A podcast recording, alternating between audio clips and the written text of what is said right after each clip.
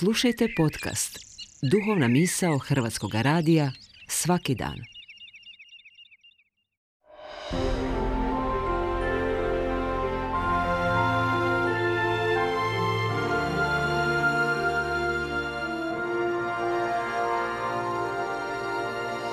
Duhovna misao. Urednica je Blaženka Jančić.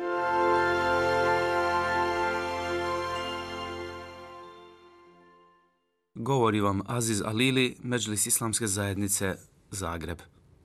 Internetske društvene mreže danas su u mnogome zamijenile osobne i neposredne kontakte i komunikaciju ljudi, a posebno mladi. Današnje druženja su uglavnom virtualnog karaktera. Ljudi se putem interneta druže, zabavljaju, opisuju, predstavljaju, hašikuju, reklamiraju, kupuju, jednom riječju žive – ako se nije zabilježilo na društvenim mrežama, kao da se nije ni dogodilo. Čineći to, oni u najširem smislu riječi govore o sebi. Tko su, što su, kakvi su, što vole, a što ne.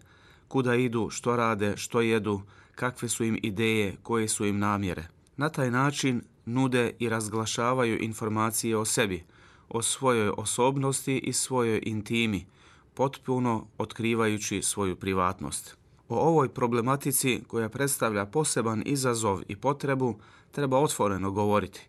Budući nas je sustigla neviđena otuđenost od mnogih ljudskih vrijednosti, a time i vrijednosti privatnosti i intime, koje su maksimalno narušene. Privatnost se prevodi kao nešto osobno, tajno, skrovito, povjerljivo ili zatvoreno i to je jedno od osnovnih ljudskih prava. Privatnost se posebno odnosi na dom, obitelj, osobne podatke, posao te na određene međuljudske odnose kao što su odnosi među supružnicima, prijateljima, zaručnicima, liječnicima i pacijentima, učiteljima i učenicima i sl. Islam garantira ljudima pravo na privatnost u svim segmentima njihova života. Uzvišni Bog propisuje u Kur'anu pa veli, vjernici, u tuđe kuće ne ulazite dok dopuštenje ne dobijete i dok ukućane ne pozdravite. To vam je bolje, poučite se.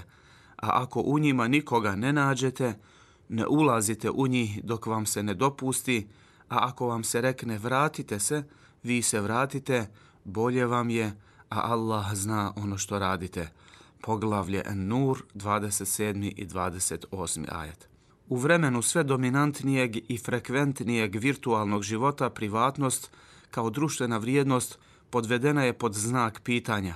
Globalne internetske mreže ponajviše ugrožavaju ljudsku privatnost, a posebno privatnost mladih, od kojih je veliki broj maloljetnika. Ne smijemo ugroziti ili potpuno izgubiti vlastitu privatnost.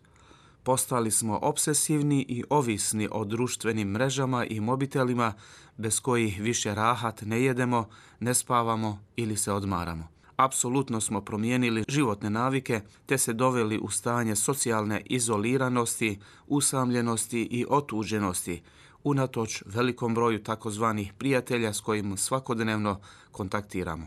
Zapostavili smo izravnu, licem u lice komunikaciju, što je dovelo do pojave generacije koja ne zna komunicirati u stvarnom svijetu, ne zna se poselamiti, pozdraviti, upitati za zdravlje, stanje i slično. Nema automatizma između naših uvjerenja i ponašanja. Naše ponašanje, naš moral nije ni samo ni prvenstveno funkcija svjesno izabranog opredeljenja i životne filozofije.